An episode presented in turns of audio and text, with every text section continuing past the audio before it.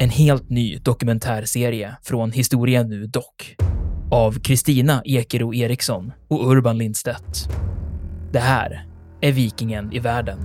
Vikingarna, de var inte något främmande folk. Sannolikt är det ett slags tempel, ett kulthus helt enkelt. Enligt legenden så är rykiderna skandinaver. Från skeppet och bränslet och slavinnan och hennes herre hade blivit till aska. Du hör dokumentären på historia.nu eller där poddar finns.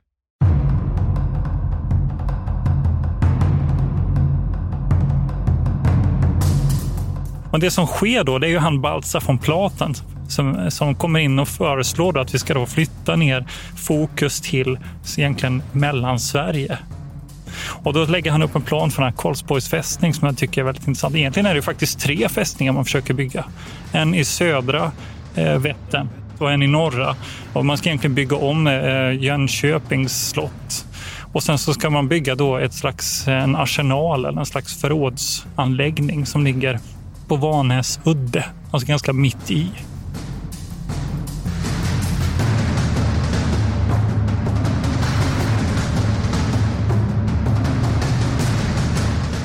Militärhistoriepodden är podden om krig med människor och samhället i fokus. Programledare är Martin Hårdstedt, professor i historia vid Umeå universitet och Peter Bennesved, doktor i idéhistoria. Podden ges ut av förlaget Historiska Media. Stöd gärna MH-podden via vårt swishnummer 123 610 76 68. Märk betalningen med MH-podden.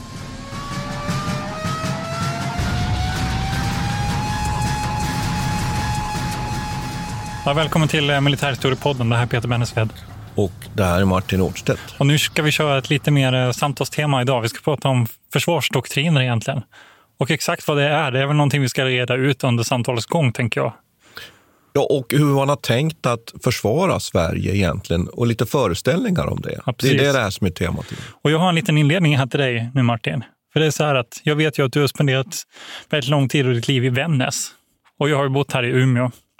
Och någonting som jag har tänkt på många gånger och som var väldigt eh, märkligt när jag flyttade till Umeå, det var att nattåget från Stockholm, det stannar liksom i Vännäs. Av någon anledning. Och ofta fick man, liksom, om man åkte norrut, så var man tvungen att ta bussen från Vännäs mitt i natten in till Umeå. Och det kanske inte låter så märkligt för många, men om man vet om att Vännäs är en väldigt liten by i förhållande till hur stort Umeå är, som ligger lite närmare kusten, ska man fundera på varför är det så? Det känns mer naturligt att själva att stationen skulle vara i Umeå.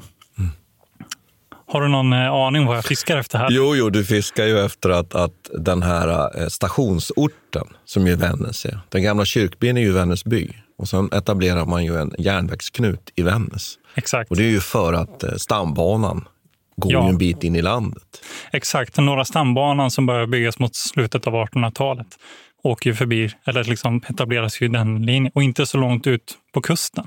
Så Botniabanan har vi ju fått, för jag, vet, jag minns inte, var det 2012 kanske som Botniabanan invigdes här med pompa och ståt. Kungen var här och det här Robertsforsbandet var spelare också.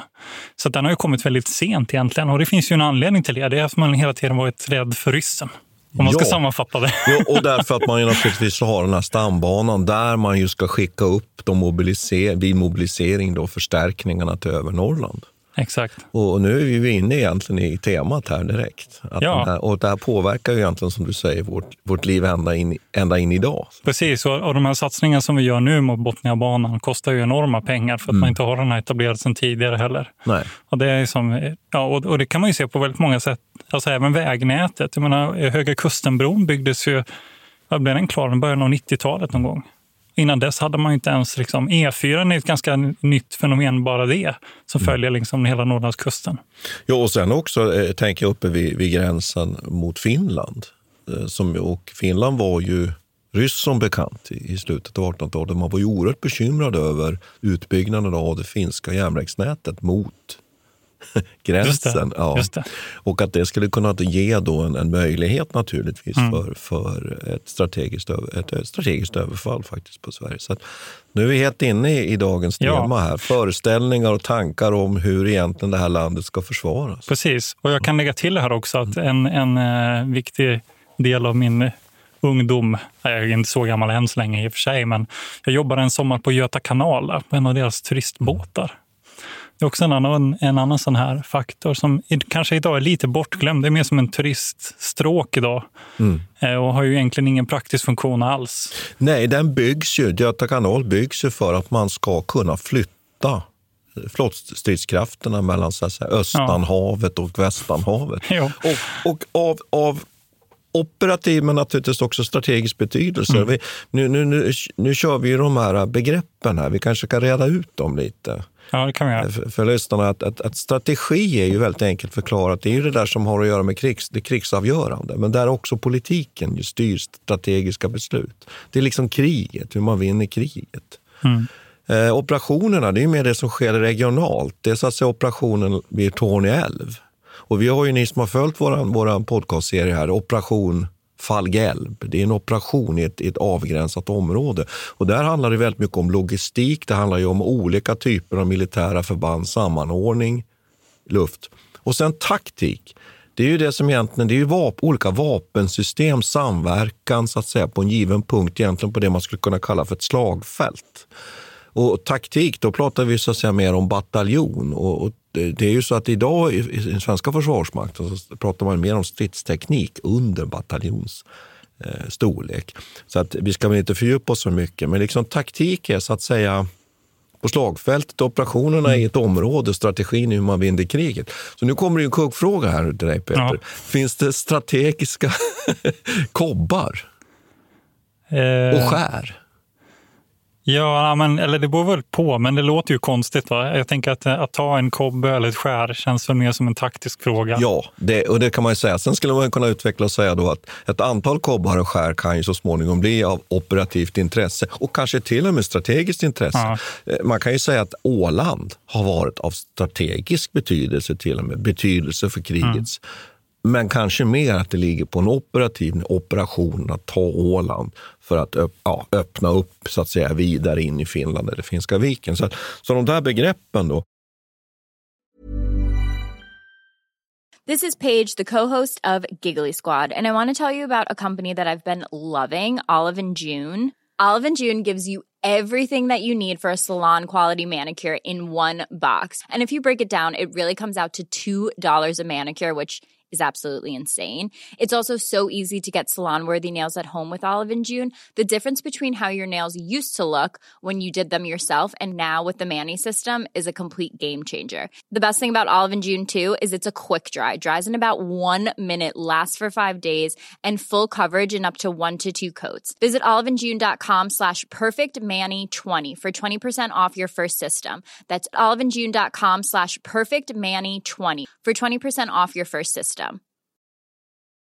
A lot can happen in the next three years. Like a chatbot may be your new best friend. But what won't change? Needing health insurance. United Healthcare Tri Term Medical Plans are available for these changing times Underwritten by Golden Rule Insurance Company, they offer budget-friendly, flexible coverage for people who are in between jobs or missed open enrollment. The plans last nearly three years in some states, with access to a nationwide network of doctors and hospitals. So for whatever tomorrow brings, United Healthcare Tri-Term Medical Plans may be for you. Learn more at uh1.com. Many of us have those stubborn pounds that seem impossible to lose, no matter how good we eat or how hard we work out. My solution is PlushCare PlushCare is a leading telehealth provider with doctors who are there for you day and night to partner with you in your weight loss journey. They can prescribe FDA-approved weight loss medications like Wagovi and Zepbound for those who qualify.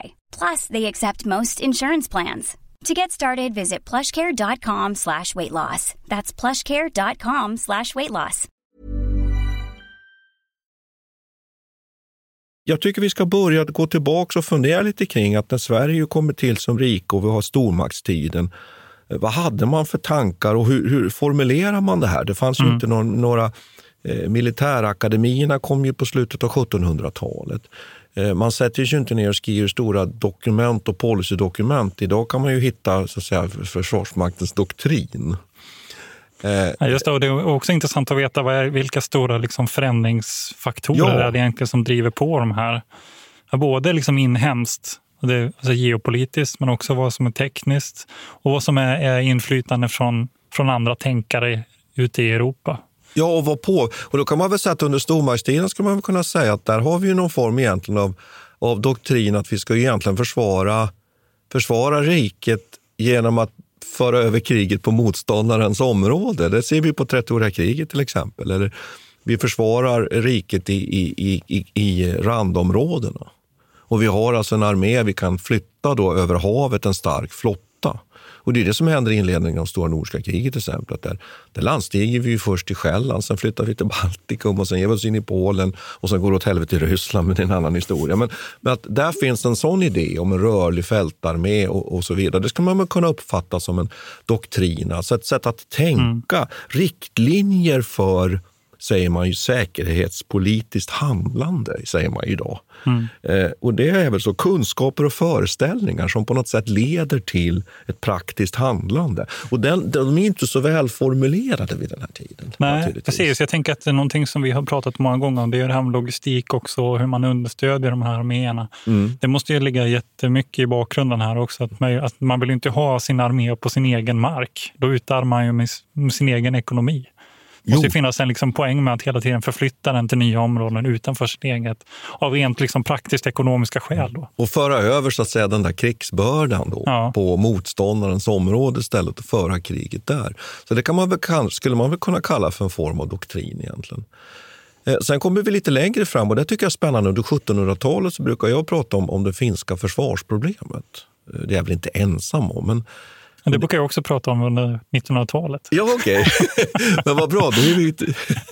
Fast jag antar att det är liksom det är lite olika. Precis. Men, och det jag menar med det finska försvarsproblemet, och det finns ju till och med de som menar att hela det här 1700-talet, hela det här problemet, ångesten över hur ska vi försvara den här östra riks delen som ju, som ju ligger så illa till med, med närheten med Sankt Petersburg som ju etableras i början av 1700-talet så småningom blir huvudstad något årtionde senare.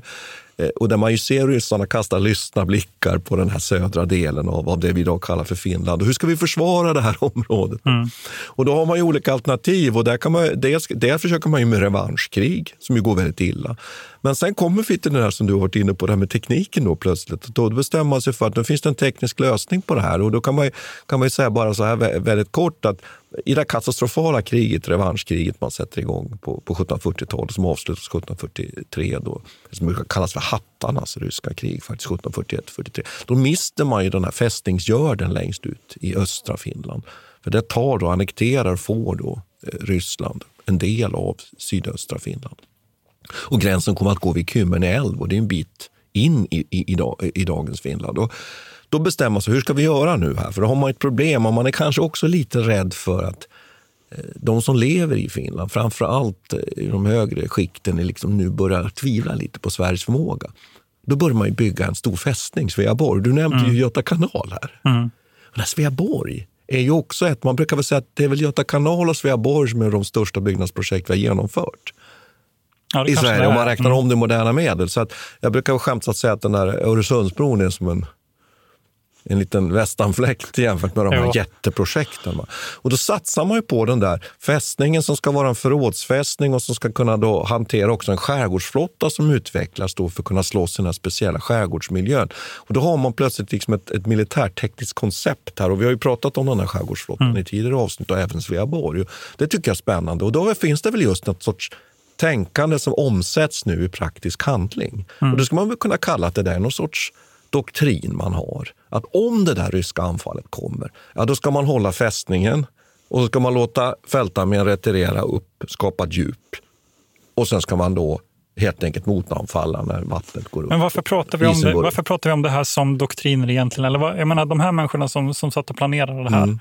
De var väl relativt ointresserade av just begreppet doktrin. Ja, det var de ju. Ja, men det är ju en efterkonstruktion. Ja, ja precis. Ja. Ja, men liksom varför, var, och då, då blir ju följdfrågan på det. Då. Varför blir det så viktigt att sätta den här för det är som du säger tidigare här i programmet, mm. att, att eh, de här krigsvetenskapsakademierna bildas ja. ju först senare. Ja, de kommer de kom ju egentligen här på slutet av 70 Så det, precis, det måste ju komma ett, mm. i samband, det här doktrinbegreppet måste ju komma upp i samband med någon slags förvetenskapliggörande av krigskonsten. Så är det Och det är upplysningen, och, det är alltid, mm. det är precis, och, och att Napoleonkrigen är så oerhört betydelsefulla. Och där är ju också de här militärteoretikerna, Jomini och Clausitz, börjar formulera idéer och tankar om hur krigen ska föras.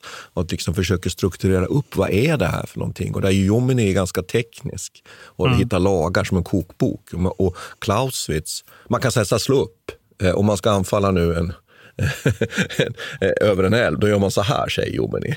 Ja. Medan Clausewitz säger så, nej men så där kan vi inte tänka, vi måste vara som ett, ett fint ord här nu. Hermaneftisk. Alltså att vi, vi, vi, vi, vi kan handla eh, olika utifrån de givna förutsättningarna. Liksom. Det är så, så säger Clausewitz också, när vi kommer fram till älven här så har vi utbildat den här befälhavaren. Han är så skicklig och förstår själv och kan avläsa. Och krigets fiktioner pratar han ju om, att allt det här som Just. händer och ställer till det. Och det är ingen idé att ha de här planerna som Jomini mm. Utan att, att och det kommer ju det där tänkandet att försöka förstå det här. Det utvecklas ju sen så småningom under 1800-talet eh, och vidare. Och Det där är en väldigt spännande period egentligen, för då, sett, då blir det ju plötsligt... Och där, där kan man ju börja prata tycker jag, om att man mer, mer skulle ha, ha doktriner mycket tydligare. Mm. Men det finns alltså en krigsplanläggning i alla fall för Finland. Finns ju inför finska kriget 1808-1809 där man då har en, en, ett tydligt tanke. Och den skrivs ner av de här befälhavarna, Klerker till exempel, som är ansvarig i Finland och även Klingsborg som sen blir befälhavare för, för finska armén. Att man, har då en, man gör då en, en operativ eller strategisk reträtt. Mm. Man väntar in att isen går upp. Man håller Sveaborg. Och sen med Sveaborg som brohuvud så ska man liksom trycka och klämma ut ryssen ur Finland genom att hota ryssens underhållslinjer och sådär. Så visst finns det ju liksom ett, ett, ett, tänk, tänk, ett, ett tänk där. Och, men då är vi så pass långt framme. Eh, och sen händer ju väldigt mycket under 1800-talet, eller hur? Ja, precis. Jag har ju förkovrat mig lite grann i den här centralförsvarsprincipen, eller centralförsvarstänkandet, inte vad man ska kalla det. Det är lite svårt det här med, med en doktrin heller. Alltså, ja. Men det som händer här är ju att eh, vi blir av med Finland ja. 1809. Men problem, vi blir av med det finska försvarsproblemet. Ja, precis. Vi blir av med det finska försvarsproblemet. Får vi be om ursäkt till våra ja. finländska lyssnare här kanske. Jag bor ju för övrigt i Finland, så jag borde ja. inte tala på Nej, det men det, sättet. Det ställer ju mm. den här, och det, det, får mig att tänka att, eh, just som jag var inne på mm. tidigare, att det här med doktriner känns ju rätt, egentligen som begrepp ganska mindre relevant. För det som händer här är ju en rent geopolitisk händelse och som då sammankopplas med olika tekniska mm. förutsättningar. Mm. Ja, men eh, rent krasst är det ju så att Stockholm, som tidigare har legat i centrum för Svea rike, så att säga, helt plötsligt blir en gränsstad med Åland väldigt nära och Finland väldigt nära. Eh, och, och det ställer ju eh, stora problem. då. Hur ska man göra med det här? Samtidigt är det någonting som händer under 1800-talet. Man blir mer fokuserad på huvudstäderna.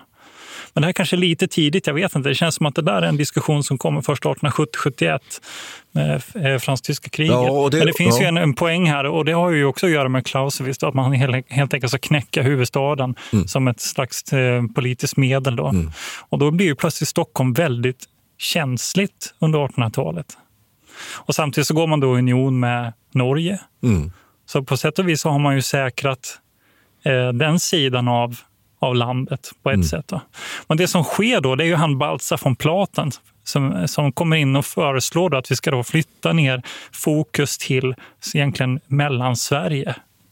Och då lägger han upp en plan för den här Karlsborgs fästning som jag tycker är väldigt intressant. Egentligen är det faktiskt tre fästningar man försöker bygga. En i södra Eh, Änden av Vättern. Ja, precis. Och en ja, i norra. Ja. Och man ska egentligen bygga om eh, Jönköpings slott. Mm. Och sen så ska man bygga då ett slags, en arsenal, eller en slags förrådsanläggning som ligger på Vanäsudde, alltså Just ganska det. mitt i. Mm. På västra sidan av ja, Vättern. Men sen mm. är det ju så att de för de eh, södra och norra aldrig blir av, så man bygger bara det som då är på Vanäsudde mm. som blir Karlsborgs fästning. Och detta har ju att göra då samtidigt, för det är ju Balsa von Platen som också är ansvarig för Göta kanalprojektet, vilket är väldigt Nej, intressant. Det hänger ju ihop där. Jo, ja. precis. Och han argumenterar ju då för att det är just via, via Göta kanal som den här platsen blir central för oss. Och tanken är då att man helt enkelt tänker sig att man inte kan stoppa en fiende ute vid gränserna rikets gränser, utan man måste helt enkelt bjuda in den mm. till sitt egna land. Och det har att göra med det här som vi pratade om tidigare, Napoleon och det ryska fälttåget, brända jordens taktik. Mm. Man tänker sig att det är liksom det medlet mm. som vi skulle kunna använda. Men det som jag tycker är väldigt intressant med den här sortens tänkande som uppstår under 1800-talet också, det är ju att civilbefolkningen är helt och hållet ut ur diskussionen här. Kriget är ju bara en politisk företeelse egentligen. Och så man ser att man ska, man ska flytta de här brickorna fram och tillbaka och man ska avgöra de politiska striderna med civilbefolkningen och vad som händer med dem när vi bjuder in en potentiell fiende på vår egen mark är ju liksom, det diskuteras inte. Nej, och att den där centralförsvarsdoktrinen, eh, om vi kallar den för, den, då, mm. för det, egentligen tycker jag att det där doktrinbegreppet, vi behöver inte hålla på så mycket med det. Men alltså tankarna kring hur man ska försvara. Nu när vi har ett avsnitt om det. Jo, jo men att det, det är ofta att vi fastnar är det en doktrin ja, eller inte ja, en doktrin? Utan, ja. utan att det också, har, eh, också är ju på något sätt betingat av att vi kommer inte kunna stå emot den här motståndaren. Utan det är ju så att säga de militära eh, förutsättningarna och kraven som styr den här idén. Mm. Och Det är ju väldigt fascinerande med den här enorma fästningen som man ju börjar bygga, som ju alltid är omodern, som man ju brukar säga. Därför den, det är ju, det är ju, nu börjar ju den här enorma teknikutvecklingen med artilleriets genomslagsförmåga eh, och där ju fästningarna blir, blir obsoleta och gamla ganska snabbt.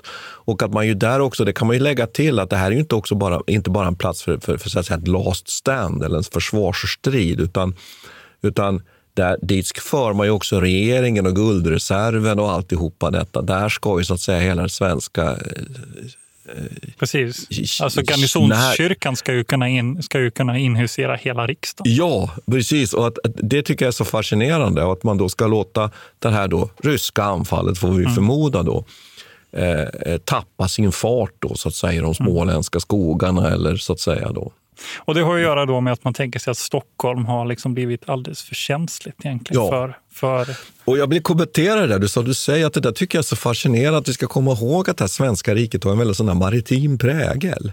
Men den här svenska huvudstaden väldigt lämpligt placerad mitt i riket. Mm. Och att riket är ju orienterat på den här axeln så att säga lite mer Stockholm, Åbo, Viborg. Va? Och det försvinner ju helt när Sverige mm. blir så att säga Lill-Sverige 1809. Och då ska vi också komma ihåg, tycker jag, vi kan lägga till här, att, att vi rekryterar ju till Sverige en fransk militär marskalk, Jean-Baptiste Bernadotte, som kommer till Sverige och ser på ett helt annat sätt på, på, på det här svenska geopolitiska problemet. Han säger vi ska inte ha Finland, för att göra det enkelt här nu. Eh, därför att vi kommer kastas in i, i, i strider och, och, och konflikter med Ryssland hela tiden. Det kan vi i längden inte vinna. Han uttrycker det så här väldigt tydligt. Mm. Utan han säger den skandiska halvön. Med Norge som så att säga det här, eh, geo, den, Sveriges naturliga gränser om man uttrycker så. Vi har ju använt det begreppet lite tidigare, vi har pratat mm. om Frankrike, det här med re, att uppnå re. Och, så han ser ju på det här helt på ett mer så att säga, känslolöst sätt. Där den här kopplingen till traditionen och kopplingen till Finland. Och, och, skulle man nu säga så brukar man prata om det här med 1812 års politik, att man gör upp med Ryssland. Han möter ju faktiskt till och med konkret Alexander eh, 1812 i Åbo och, diskuterar igenom den här frågan. Och e, enkelt uttryckt så är det ju så att man får i Norge kompensation mot att man så att säga, går in för att inte återta Finland. Eh, sen är det så att man, man återgår ju till den där drömmen att återta Finland sen ett antal gånger under 1800-talet. Det gör man bland annat under Krimkriget, Oskar I och så där. Och det, vi kommer väl kanske lite till det där, men det är spännande att man då skapar en sån här centralförsvars... Och då, nu, nu kommer en intressant sak, tycker jag. Vad ska man göra av flottan nu då, Peter? Ja, ja precis. Ja, exakt. ja, men vi har två, jag tycker det är två frågor här som vi kan hantera. Ja. Å ena sidan flottan. Vad gör man med det som tidigare har varit ett av Sveriges liksom främsta vapen? Och sen mm. så den andra, den här omväxlingen eller eh, vad säger, vändningen från öst-västlig orientering till syd nordlig orientering. Ja. Det är ju rätt märkligt då i ett sånt läge. Att, att Sverige roterar så att ja, säga. Sverige roterar ja, och samtidigt är man helt ointresserad egentligen av den norra delen. Ja, inledningsvis då här under 1800-talet. För nu befinner vi under första hälften av 1800-talet. Exakt, för då har vi ännu inte rälsen och de här sakerna. Men nu är det bara Göta kanal egentligen som definierar den huvudsakliga liksom, kommunikationsrutten mm. mellan Göteborg och Stockholm. Så där är ju två, så här, vad sker förändringen där nu då? Vad är det som gör att man helt plötsligt orienterar sig senare i ett senare skede? Millions of people have lost weight with personalized plans from Noom. Like Evan, who can't stand salads and still lost 50 pounds. Salads generally for most people are the easy button, right? For me, that wasn't an option. I never really was a salad guy. That's just not who I am. But Noom worked for me. Get your personalized plan today at Noom.com. Real Noom user compensated to provide their story. In four weeks, the typical Noom user can expect to lose one to two pounds per week. Individual results may vary.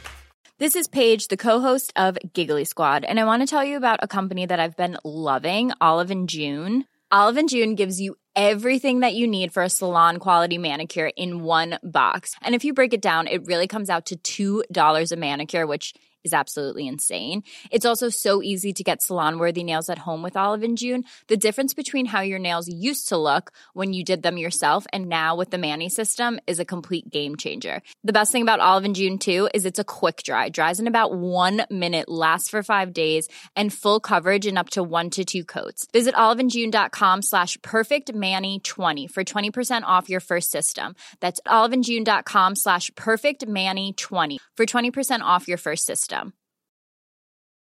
Quality sleep is essential. That's why the Sleep Number Smart Bed is designed for your ever evolving sleep needs. Need a bed that's firmer or softer on either side? Helps you sleep at a comfortable temperature? Sleep Number Smart Beds let you individualize your comfort so you sleep better together. JD Power ranks Sleep Number number 1 in customer satisfaction with mattresses purchased in-store. And now save 40% on the Sleep Number limited edition Smart Bed for a limited time. For JD Power 2023 award information, visit jdpower.com/awards. Only at Sleep Number stores or sleepnumber.com.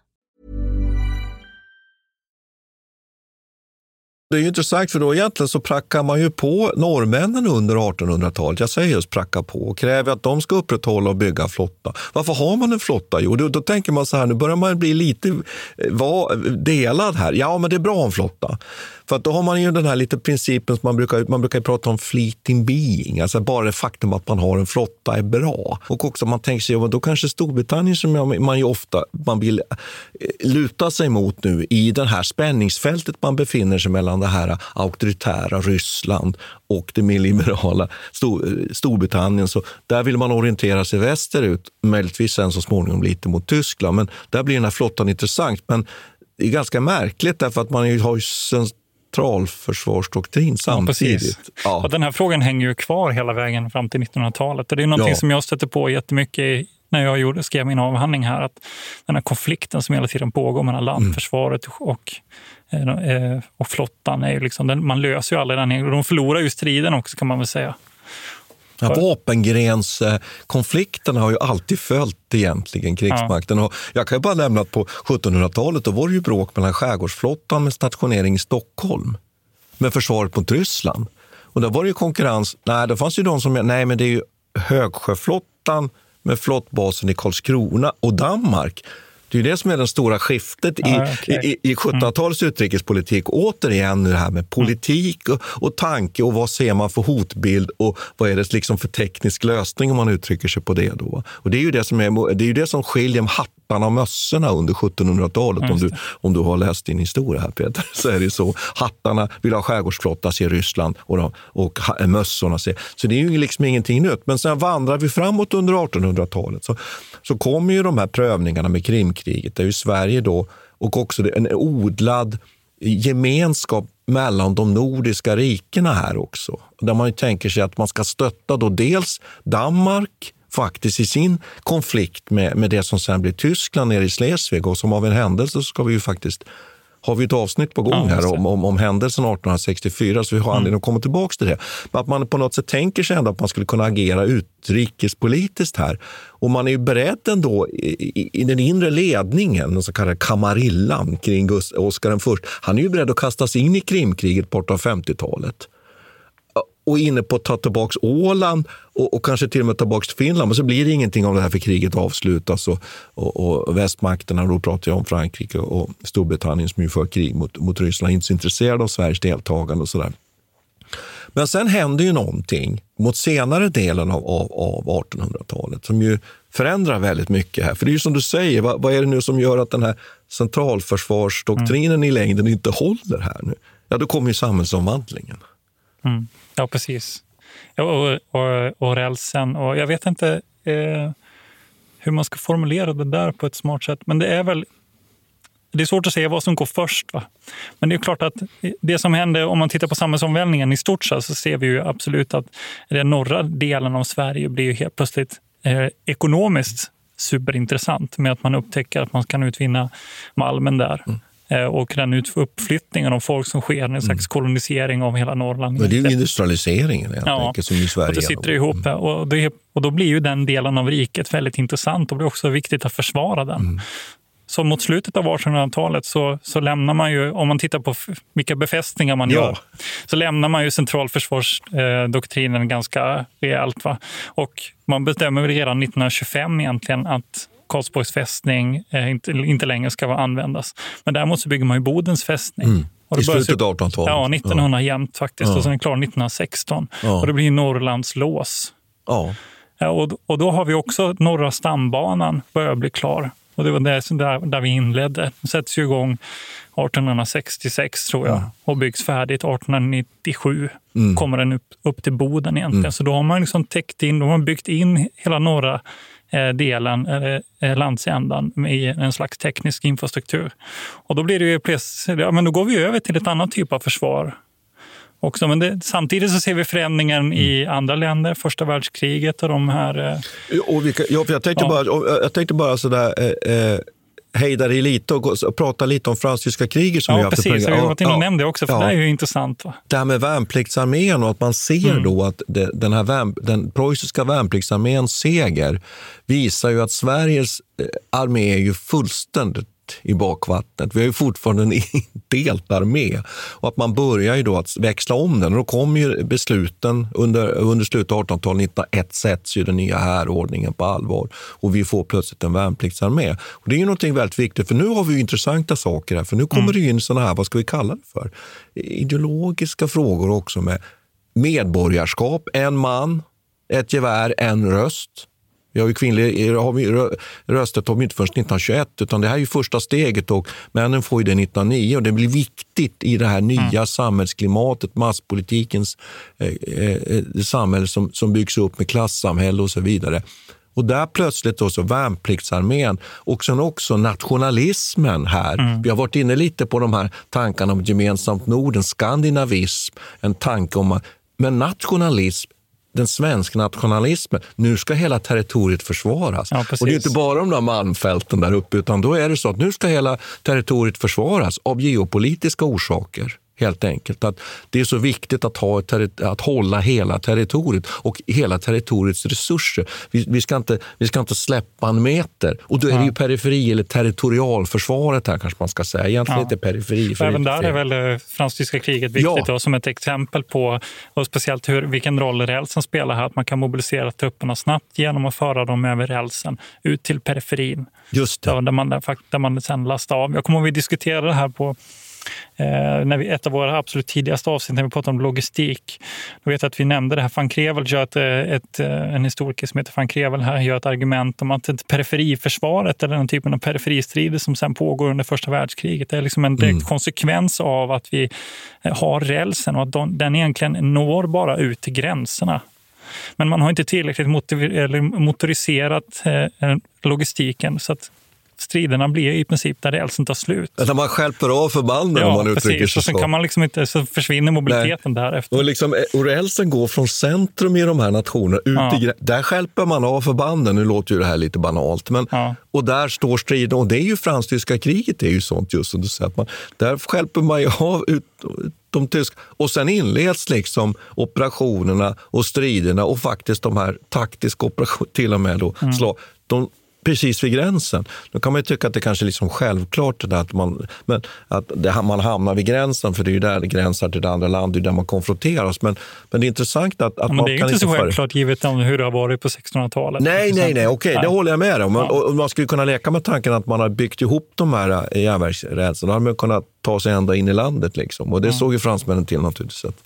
Att, att Ja, det var ju stopp där så att säga. Ja, vi har ju fortfarande olika spår. eh, Det är fortfarande olika spårbädd Ja, uppe vid, vid Torneå. Jag vet inte hur det ser Det finns ju det här legendariska skiftet här i Haparanda någonstans. Jo, jo. Ja, det, så är det. Och det, det har ju eh, det, ja, eh, det, delvis liksom lite med det här att göra, men det har att göra med också att det är olika, helt enkelt olika system som man bygger ut. Men, men det viktiga att, och nu, nu sa vi ju tidigare att det här centralförsvarskonceptet det byggde ju ändå på någon sorts utgångspunkt i hur vi ska försvara militärt vårt land. Här nu plötsligt så kommer det i skymundan. Mm. Utan här är det nu istället ideologin och geopolitiken och nationalism ja, och resurserna. Och då plötsligt så får nu så att säga krigsmakten här bara inordna sig de politiska besluten och helt enkelt se till att försvara hela det här området. Och då byggs ju hela den här, vad ska vi säga, det som man ju sen pratar om, de här fördröjningszonerna då, eh, framför öster om Kalix älv. Och flottan blir i princip ersatt med ett kustförsvar också. Ja, egentligen. Om man bygger ut de här kustartillerierna. Ja, som ju är en, en, en svensk specialitet. Mm. Och, och, vi brukar ju droppa sådana här ämnen och jag känner nu att att eh, kustartilleriet faktiskt... Ja, men det är spännande. Det, för det, det, finns är, en, det ja, borde vi köra ett Och så finns det en symbolisk, eh, säga, symbolisk överföring där. Och eftersom man, man, eh, många av de här kanonerna som man plockar från ja, skeppen sätter man sen Från gamla kanonbåtar, ja. precis. Och så, så befäster man så att säga våran kust, men även i såna här batterier som ska kunna så att säga bestryka och, och, och eh, beskjuta de områden som är för att spärra av då uppe i Norrland. använder man ju som du säger gammalt Eh, eh, artilleri. Och den svenska försvarsmakten står ju väldigt på pappret stark inför för första världskriget egentligen.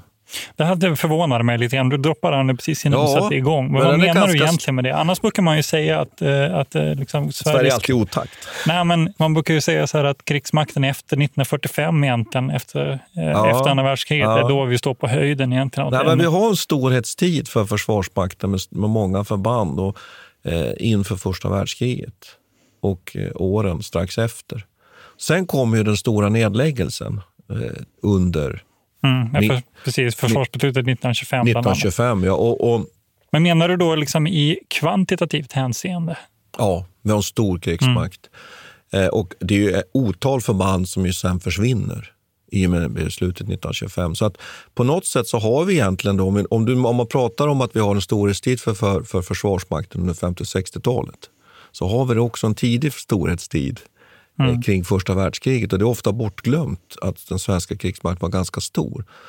Eh, sen kan man ju fråga sig hur duglig den var och hur man hade tagit till sig eh, de nya sätten att föra krig. För det, det ser man ju att även de europeiska arméerna har ju otroligt svårt att hantera den nya vapentekniken. Det behöver vi bara nämna eh, Verdun och de här slagen där dör väldigt mycket, många människor helt enkelt för man kan inte hantera den nya vapentekniken med kulsprutor, taggtråd, de mm. nya spränggranaterna och så vidare. Och, eh, och man, man suger upp en del saker från första, men det är intressant, eh, från första världskriget och, och försöker utvecklas i Sverige också. Men att vi, vi har en ganska stor försvarsmakt vid den här tiden. Mm. Eh, men sen händer, jag tycker vi måste ta mellankrigstiden här, för det händer, där, där har vi återigen ett stort skifte. Och jag sa ju nu lite här att den svenska försvarsmakten är alltid otakt. Mm. För då lägger man ju ner i stort sett Eh, inte hela Försvarsmakten, men man bantar den ju enormt under 20 Ja, jag vet inte. Jag vet inte om jag håller med om... Alltså, det är klart att det är en bantning på ett sätt. Va? Ja. Eh, så är det ju. Men, men man får ju samtidigt en ny försvarsgren. Alltså 1925 så inför vi också flygvapnet. Ja, ja, ja, ja, Och det är ju den som kommer också bli den absolut största, egentligen den mest kostsamma grenen sen. Ja, och kustartilleri och marin och att man börjar så att säga, mm. sammanföra olika vapenslag här tillsammans. och samma. Absolut, men, men där kan man ju säga någonting eh, som är intressant här nu, att allt det här som vi har pratat om egentligen är ju präglat av en idé om att man har två olika sätt att röra sig. Antingen till fots som längs med marken eller så har man havet. Ja. Det är de, det är de mm. möjligheterna mm. man har. Men under 1900-talet så får vi liksom en helt ny dimension i krigföringen. Ja. Mm. Och det, är ju, det förändrar ju det här väldigt mycket. De här naturliga gränserna som vi tidigare har nämnt, mm. det är ju, spelar ju inte någon roll. Man kan flyga över berg. Roll. Ja. Ja. Nej, precis. Det, det, det beror på hur man ser det. Å ena sidan är det ju i, deras, i det här försvarstänkandet eller de här filosoferna som sitter och tänker på hur nästa generations krig ska vara. För dem kanske, kanske de här gränserna inte spelar någon roll. Man tänker sig att man ska kunna föra krig helt och hållet från luften. Men i praktiken sen blir det under, mm. framförallt under andra världskriget, inser man ju att vi måste ju också få folk på marken så att säga. Ja. Men, men det här är, förändrar ju också synen på vårt territoriet. Och man kan säga att Eh, periferiförsvaret blir ju å ena sidan intressant i, det, i den meningen att vi måste försvara oss för, från invasioner. Mm. Men mm. samtidigt så, så glider ju också så säga, de här centrala positionerna, eller så, eh, huvudstaden och eh, liksom viktiga såna här politiska centra inne i landet blir ju mm. intressanta mm. igen på ett mm. helt annat sätt. Och det är ju på, på sätt och vis en rörelse tillbaka till centralförsvaret. För man inser att man kan inte hindra flygplanen från att komma in. Nej. Nej. Och jag tänker mycket på krigsplanläggning. Jag tänker på när du sitter och pratar mycket av krigsplanläggningen. Den mm. konkreta planläggningen och, och, och, och, så att säga de de planer man har för, för krigsmaktens disposition och uppmarsch och, och, och, och positioner och opera, operativa utgångspunkter, den är ju som du säger nästan en återgång till, en, till att man säger att de här områdena kommer vi inte att kunna. Och man bestämmer sig för ett kärnområde som ju kanske inte helt överlappar precis med det som man ju hade på 1800-talet, men det är ju kärnområdena i alla fall i Mellansverige. Plus att man tänker sig att försöka hålla då där uppe vid i Norrland. Mm. Och så har man ju olika krigsfall som ju sen utvecklar sig under vidare under kalla kriget när vi kommer dit. Men jag skulle vilja stanna kvar vid att varför avbantar man ner krigsmakten? Det gör man ju också därför att vi är inne i ett välfärdsbygge. Mm. Och det här tycker jag är spännande med att när folkhemmet etableras ju egentligen på 30-talet och socialdemokratin kommer ordentligt till makten så har man plötsligt ett annat krav. Här kan man inte längre bara göra vad man vill och lägga hur mycket pengar man vill. Men Socialdemokraterna har ju ett, liksom ett pacifistiskt arv. Ja. Och de var ju tidigt emot det här med värnplikt. Det var ja. en av deras största frågor under början av 1900-talet. Så det är mm. klart att de, eh, och det är ju Per Albin Hansson själv som sitter i den här utredningen. Han är försvarsminister i det här läget mm. och han är med och driver nedläggningen av av många av de här. Framförallt är det väl kavalleriförband man lägger ner? Va? Ja, och det kan man väl säga för sig att det var... 1925. ja, ja, 1925 och det är ju med, med, med rätta då i och för sig. Då. Men, ja. men ja, precis. Kunde... Det är det jag tycker lite ja. så här. Man, eh, från, från borgerligt håll eh, så har man varit väldigt måna om att peka på det här som ett slags... Att, man, att Socialdemokraterna mm. förrådde Sverige. Men det var ju också en kvalitativ höjning som man genomförde. Så det, mm. det är lite. Men absolut är det intressant det du säger, att det här sitter ihop med ett välfärdsbygge också, ett nytt sätt att tänka. Demokratisering av kriget, kriget överlag som gör att även, ja, nu inser man att även folket måste ha en röst i vilken typ av krig vi ska bedriva.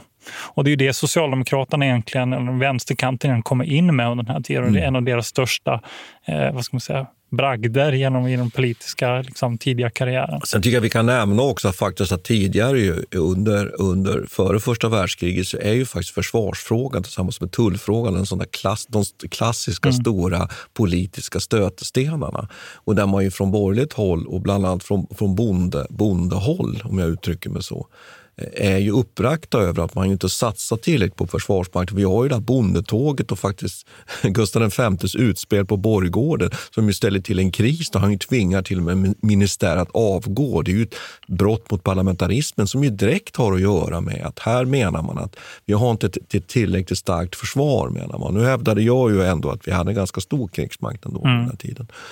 Men visst, jag kan hålla med om det där. Sen kan man alltid fundera, vi kommer komma att ha en sån liten diskussion när vi börjar prata lite här om, om så småningom om det kalla kriget. Alltså hur stor krigsmakt skulle vi egentligen ha? Hade vi för stor krigsmakt då? Men det som händer med andra världskriget, om vi bara hoppar snabbt dit igen, den är ju att här upprustar vi ju Mm.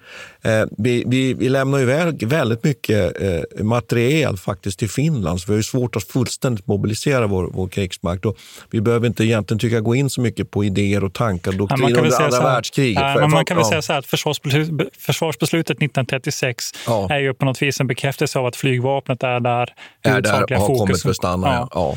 Och, och, det är då man också bygger upp Saab-koncernen och det här och ja. börjar producera egna flygplan. Mm. Eh, och vi har ju också pratat om Boforskanonen som är liksom den andra eh, Janusansiktet ja. på det här också, ja. att man måste skydda sig. Och, och, sen, och sen eh, är jag häpnad över att det är jag som nu säger det här, men mm. sen har vi ju hela civilförsvarsuppbyggnaden och luftkriget och hela ja. det. Alltså det kommer ju, va? Det, så, va?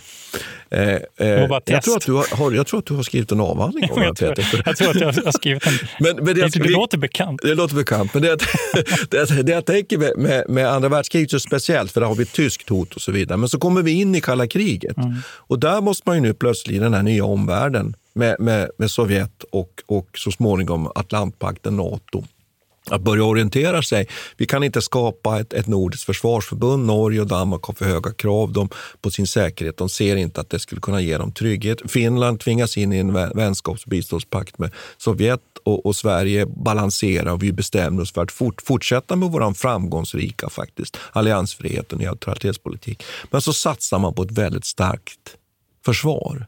Mm. Och här tycker jag det kommer in en sån intressant sak just att den där att doktrinen där är ju då att skapa en, en form av, av tröskeleffekt under hela Mm. kalla kriget. Ja, man kan väl säga att det är väl två saker egentligen. Å ena sidan tröskeleffekten. tröskeleffekten, Ja, och sen å andra sidan är det ju att man hela tiden ska hålla linjen öppen västerut. Ja, Så fokus hela tiden hamnar även, återigen i Mellansverige Ja. egentligen och se till så att de här vägarna som går till, över till eh, Trondheim och Mo i Rana till exempel är ju supercentrala i det här läget. Ja, och sen uppfattar jag en annan sak också när du säger det där, att, att man, ska också, man ska agera och försvara Sverige på ett sätt att man håller områden öppna så att vi kan få hjälp från väster. Mm.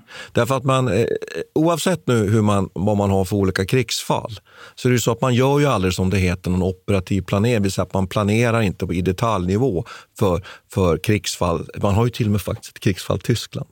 Det är ganska spännande. Och även för det från Nato. Utan det blir ju så att man, man fokuserar ju på det här krigsfallet från öst. Då. Krigsfall 2 tror jag man kallade det för faktiskt. Och det blir det man utvecklar under hela kalla kriget. Så tröskeleffekten tycker jag att den kan man väl ändå definiera tycker jag lite här. Att den handlar ju om helt enkelt att det ska vara tillräckligt. Mm. Det ska vara tillräckligt tufft för en motståndare att ta oss. Så, så pass jobbigt att man inte kommer att anfalla Sverige helt enkelt. Men då måste vi bara få lägga till det här med civilförsvaret också. Ja. För de har ju sånt, Hade du skrivit en avhandling Ja, jag har, skri- jag, jag har skrivit lite om det. Men, men det som är så väldigt spännande med tröskeleffekten är att man även använder civilbefolkningen in i det här. Och det är Mm. ju någonting som är helt nytt för den här tiden. Mm. Så, som inte Ja, finns den har ju inte existerat som Nej, du den säger har inte existerat i den meningen. Alltså, man har ju givetvis räknat med den som en slags resurs av alla möjliga slag, va? både som manfolk och ekonomi och så. Men nu blir även liksom civilbefolkningens moraliska eh, konstitution det det är, är så viktig. Och att, Mm. och att man till och med kan använda skydd mot civilbefolkningen, eller uppvisa ett skydd mot civilbefolkningen som ett tecken på att man kan uppnå den här tröskeleffekten.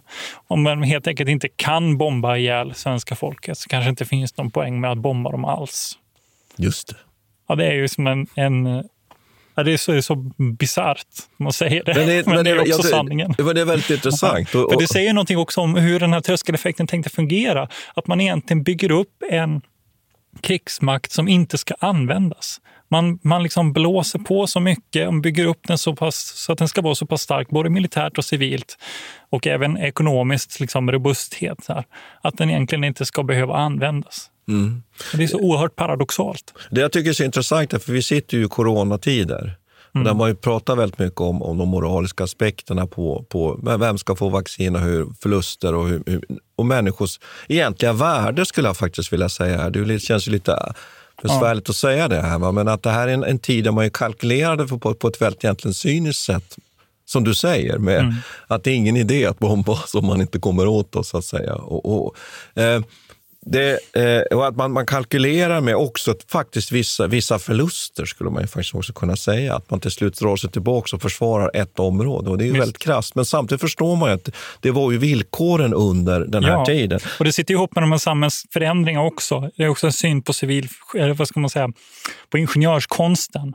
Att man kan på något vis planera det här in i minsta detalj. Ja. Och det är också den där är liksom kallduschen man får under 60-70-talet.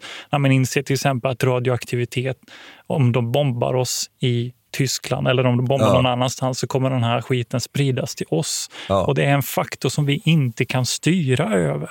Men annars har man ju tänkt att om man bara gör de här snygga planerna så kan man evakuera kanske en och en halv miljon människor från södra Sverige ut på landsbygden eller vad det nu är. Och så kan de överleva där. Men det hjälper ju inte om det kommer ett stort radioaktivt moln från ett sönderbombat Ryssland. Nej, det är så, Och det är den här liksom, lite eh, naiva. Ja, ja. oerhört naiva och under 50-60-talet egentligen. Och det, har ju, det, är ju, det, ska man säga starta under 30-talet. här En syn på en slags social Mm. ingenjörskonst som också avspeglar sig i den militära och civila planeringen. Flexibility is great. That's why there's yoga. Flexibility for your insurance coverage is great too. That's why there's United Healthcare Insurance Plans. Underwritten by Golden Rule Insurance Company, United Healthcare Insurance Plans offer flexible, budget friendly coverage for medical, vision, dental, and more. One of these plans may be right for you if you're, say, between jobs, coming off your parents' plan, turning a side hustle into a full hustle, or even missed open enrollment. Want more flexibility? Find out more about United Healthcare Insurance Plans at uh1.com. Mom deserves the best, and there's no better place to shop for Mother's Day than Whole Foods Market. They're your destination for unbeatable savings, from premium gifts to show-stopping flowers and irresistible desserts. Start by saving 33% with Prime on all body care and candles. Then get a 15-stem bunch of tulips for just $9.99 each with Prime. Round out Mom's menu with festive rosé, irresistible berry chantilly cake, and more special treats. Come celebrate Mother's Day at Whole Foods Market. Traffic jams, tailgating, pileups. Ugh, the joys of driving. How could it get worse? The federal government wants to have a say in what you drive. That's right. The Biden administration's EPA is pushing mandates that would ban two out of every three vehicles on the road today. Don't let Washington become your backseat driver. Protect the freedom of driving your way. Visit EnergyCitizens.org. Paid for by the American Petroleum Institute. Men jag skulle vilja ta upp en sak här med vad svenska försvarsmakten förstod. Och man hade ju en doktrin där man då tänkte sig att och här, jo, det ska vi säga att i den här doktrinen så är det ju så att eh, eh, politikerna vill ju att vi ska försvara hela territoriet av de skäl vi har kommit fram till. Mm. Det är ju så att säga eh, det bud de ger, uppgift de ger till Försvarsmakten. Men när man tittar på sen den operativa praktiska planeringen så är det ju inte så man tänker sig. Därför att Försvarsmaktens företrädare vill ju inte ställa upp den svenska krigsmakten vid gränsen och så blir den överkörd och förbrukad. Utan den tänker mer ett sånt här segt djupförsvar.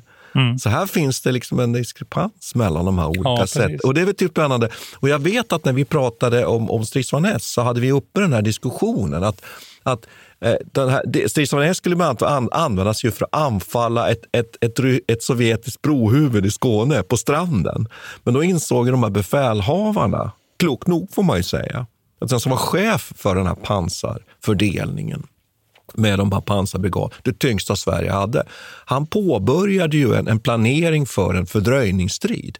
Men det fick man liksom inte komma med officiellt, för det var ju inte samtidigt gick inte i linje med Nej, politikernas det. uppfattning om att vi skulle försvara hela territoriet. Nej, men tänk, vad, tänk vad, vad moraliskt knäckande det skulle vara för civilbefolkningen också att höra det. Att, Ja. att ja, men, eh, ifall de eh, anfaller så kommer vi släppa Skåne Ja. på en gång. Och så vill jag ta upp den här marginal... Skogsgränsen, liksom. Och så vill Ja, jag ta upp en annan sak som jag tycker är spännande. Marginaleffekten apropå hur stor krigsmakten var. Att man räknade ju på att ett, man räknade, man gjorde hypotetiska antaganden. Att, att naturligtvis så skulle det vara så att det pågår ett stort krig nere i Europa. Sverige är bara en andrahands eh, front. Så här mycket kommer den sovjetiska krigsmakten kunna sätta in. Och då kom man, fram, kom man ju fram till egentligen att den svenska krigsmakten, när man räknar på det här, den var överdimensionerad. Därför att Sov- Sovjet skulle aldrig kunna sätta in riktigt de resurserna. Så att om Sverige kunde mobilisera, vilket vi kunde, 600 000 man, kanske ända, ända upp till 800 000 man, så åtminstone om vi hade en fältarmé på 300 000 man. Det, och då ska man ju tänka sig att, att, att Sovjet skulle nog ändå behöva kanske två mot ett. Och det var liksom nästan det hade de inte haft, de resurserna. Så där förde man ju en sån här diskussion och samtidigt kan man ju invända mot den där marginaldoktrinen. Att, ja, men visst, det finns, ju, det finns ju exempel på där motståndarna vunnit som underlägset. Jag säger Kefo Fallgelb. Ja. Tysklands anfall på Frankrike. Jo, och så tänker jag på... på Där är man ju, får Ja, för säga, då är ju, det är ju tyskarna Ja. numerärt underläge, men, men operativt skickliga. Och då tänker man sig att ja, men vi kanske tänker fel här. De sovjetiska krigsmakterna är överlägsna oss kvalitativt. Det spelar ingen roll att vi är dubbelt så många.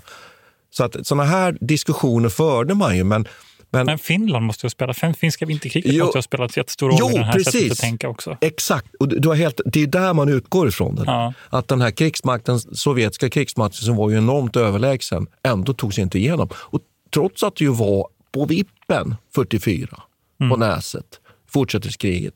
Nu är det ju så att vi vet ju att Sovjet, och då räknar man just på detta, ja men där, titta där, där fick ju sovjetiska krigsmakten överföra förband till, till, till, till Östeuropa istället då, för pågående anfall mot Berlin. Eh, Så att Sovjet kommer aldrig kunna sätta in, ha som huvudmål. Och samtidigt så fanns det de som menade att nej, men det kanske är så att Sovjet kommer isolerat anfalla Sverige. Va? Så att så här gick det i de här, de här diskussionerna. Jag tycker de är ganska, de är liksom ganska spännande. Och sen, sen hade man ju också det här luftlandsättningsproblematiken. Vi hade ju ett, ett, ett avsnitt om Kreta här tidigare. Att det fanns ju en möjlighet, och jag minns ju från min militärtjänstgöring att det var en sån där klassisk uppgift man fick då som sponsorchef att man skulle kunna liksom hantera en luftlandsättning. Eh, eh, bland annat var ju en sån Mm. huvuduppgift. Va? Och också, som du har varit inne på, kärnvapnen här Mm. ställde ju till det. måste man sprida ut förband. Så att man hade ju väldigt många såna här olika variabler att ta sig an. Men vi kan väl säga att den svenska krigsmakten ju i alla fall eh, var ju eh, var ju, var i alla fall ett, ett, ett redskap i den här stats, eller statsledningens Mm. mm. säkerhetspolitik. Jo, precis. Alltså, den hänger ihop med utrikespolitiken också. Vilken Ja. typ av, eh, och det förändras ju också mot slutet av 60-talet med, med Palme till exempel. När man tänker sig att Sverige ska ta en annan roll i ett Mm. internationellt sammanhang. Mm. Och det är också då man börjar montera ner Ja. försvaret på nytt. Och det har vi inte nämnt här Mm. faktiskt, att en av, en av orsakerna man tänker sig på 20-talet och 30-talet, att man ville banta själva det så att säga, fysiska militära försvaret var ju att nej, men nu ska vi jobba istället ideellt. Precis. Så att det inte, ja, man, inte, precis, man har förhoppning om att... eh, Nationernas Ja, förbund exakt. och, och avrustning. Och där har vi också, som du säger, att mot slutet av, av kalla kriget så övergår ju Sverige till att mera arbeta mot en sån här allmän avspänning i världen och att det ska då leda till säkerhet för oss också här i, i, i, i Nordeuropa. Men du Martin, jag tror att vi måste börja runda av nu.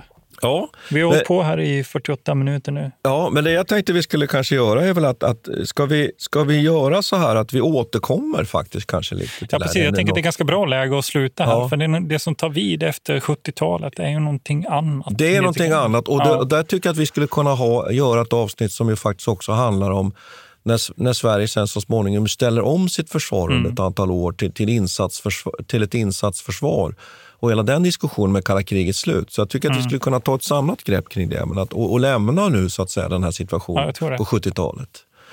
Men, men det finns alltså inga strategiska kobbar. Nej.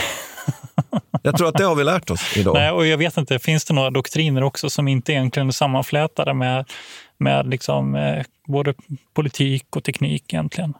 Alltså Nej. det är en slags etikett vid sätt Ja. på saker, men som egentligen är helt betingade av andra Ja, och andra faktorer. Att Ja. det, det, är en, ett, ett, det, är en, eh, kombina- det måste vara, alltid vara en summering och kombination och syntes och en massa Mm. olika saker. Det håller jag med om. Men vi får tacka lyssnarna för att ni lyssnade idag. Mm. Eh, vi återkommer med 1864 och träuskrig. Det kommer bli grymt. Det kommer bli grymt. Ja. Tack ska ni ha. Tack. Vi tackar Peter Bennesved och Martin Hårdstedt.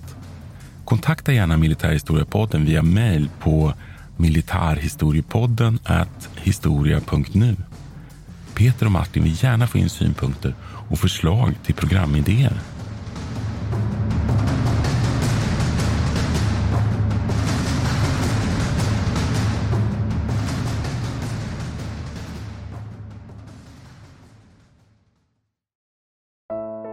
Iran har under 1900-talet genomgått tre omvälvande revolutioner som orienterat landet antingen mot västerlandets modell eller mot en auktoritär styrelseform.